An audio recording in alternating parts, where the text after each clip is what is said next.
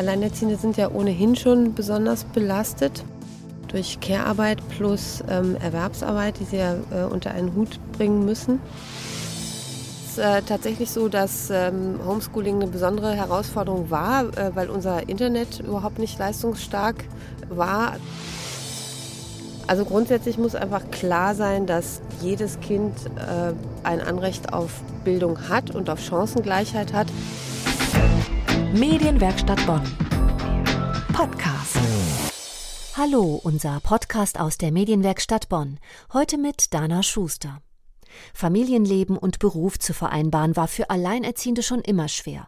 Und jetzt kommt auch noch Corona. Meine Kollegin Patricia Guzman hat Fee Linke interviewt, die sich in Bonn für die Rechte von alleinerziehenden Müttern stark macht. Sie plaudert ein wenig aus dem Nähkästchen. Ich sitze hier mit Fee Linke. Fee Linke ist eine alleinerziehende Mutter aus Bonn. Sie ist aber auch politisch aktiv und deshalb wollte ich Sie jetzt fragen, wie sie in Corona-Zeiten das managt mit Homeschooling und Homeoffice. Ja, also äh, Corona ist natürlich eine zusätzliche Herausforderung. Ähm, Alleinerziehende sind ja ohnehin schon besonders belastet durch Care-Arbeit plus ähm, Erwerbsarbeit, die sie ja äh, unter einen Hut bringen müssen. Und ähm, ja, zu Corona-Zeiten macht sich das insbesondere bemerkbar, dass die Ressourcen ganz grundsätzlich fehlen, also dass einfach nicht so viel Geld da ist. Ähm, Alleinerziehende sind die Bevölkerungsgruppe, die am stärksten von, von Armut betroffen ist, auch ähm, in Deutschland. Und ähm, ja, das macht sich natürlich jetzt auch bemerkbar, äh, wenn Homeschooling ansteht und zum Beispiel die Geräte nicht da sind oder wenn die, das technische Equipment fehlt. Und das sind alles Sachen, die muss man mit berücksichtigen. Ja. Also so ein bisschen so. Also, ja. Was passiert gerade bei dir zu Hause? Plauder mal aus dem Nähkästchen. Also es ist äh, tatsächlich so, dass ähm, Homeschooling eine besondere Herausforderung war, äh, weil unser Internet überhaupt nicht leistungsstark war. Also es hat überhaupt gar nicht äh, gereicht, um jetzt äh, mein Homeoffice und ähm, das Homeschooling der Kinder abzudecken. Ähm, da mussten also dann neue Lösungen her und ähm, es mussten Geräte angeschafft werden. Und das geht natürlich äh, alles nicht von heute auf morgen. Und äh, das war natürlich doch eine sehr große Herausforderung.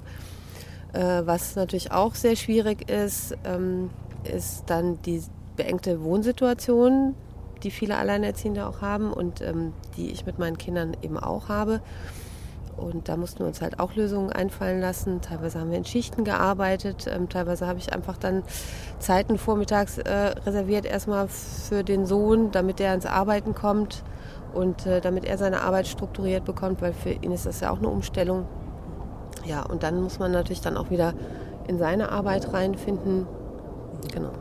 Und was forderst du von der Politik? Also grundsätzlich muss einfach klar sein, dass jedes Kind äh, ein Anrecht auf Bildung hat und auf Chancengleichheit hat. Und da muss einfach äh, mehr Geld in Familien, die eben äh, diese Ressourcen nicht zur Verfügung stellen können. Genau, denn das ist ja gerade überhaupt nicht der Fall. Die Kinder von alleinerziehenden Müttern können durchaus in Armut abdriften oder sind schon in Armut. Ja, es ist, ähm, es ist nicht nur das, sondern es ist eben auch grundsätzlich das Stigma, das dann ähm, entsteht.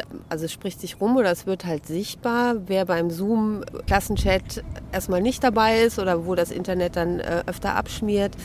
Ähm, es gibt aber auch andere Situationen, zum Beispiel also die jetzt mit, nichts mit Corona zu tun haben, die aber auch eine strukturelle Diskriminierung äh, darstellen. Einfach die Tatsache, dass viele Leistungen äh, mühsam beantragt werden müssen, obwohl sie den Kindern eigentlich zustehen. Das ist zum Beispiel im Unterhaltsvorschuss so. Da denke ich, da könnte auch die Stadt Bonn einiges ändern. Also das liegt einfach auch in, in der Sache der oder in den Händen der Verwaltung, dass man sagen kann, okay, so etwas geht einfach äh, unbürokratisch. Vielen Dank. Der Verwaltungsaufwand ist für alleinerziehende Mütter immer noch viel zu groß, wenn sie Leistungen für ihre Kinder erhalten wollen. Nicht nur zu Corona-Zeiten.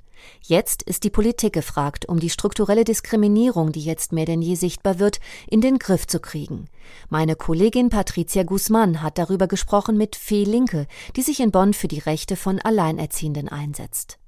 Das war der Podcast aus der Medienwerkstatt Bonn. Heute mit Dana Schuster. Medienwerkstatt Bonn. Mehr Beiträge auf medienwerkstattbonn.de.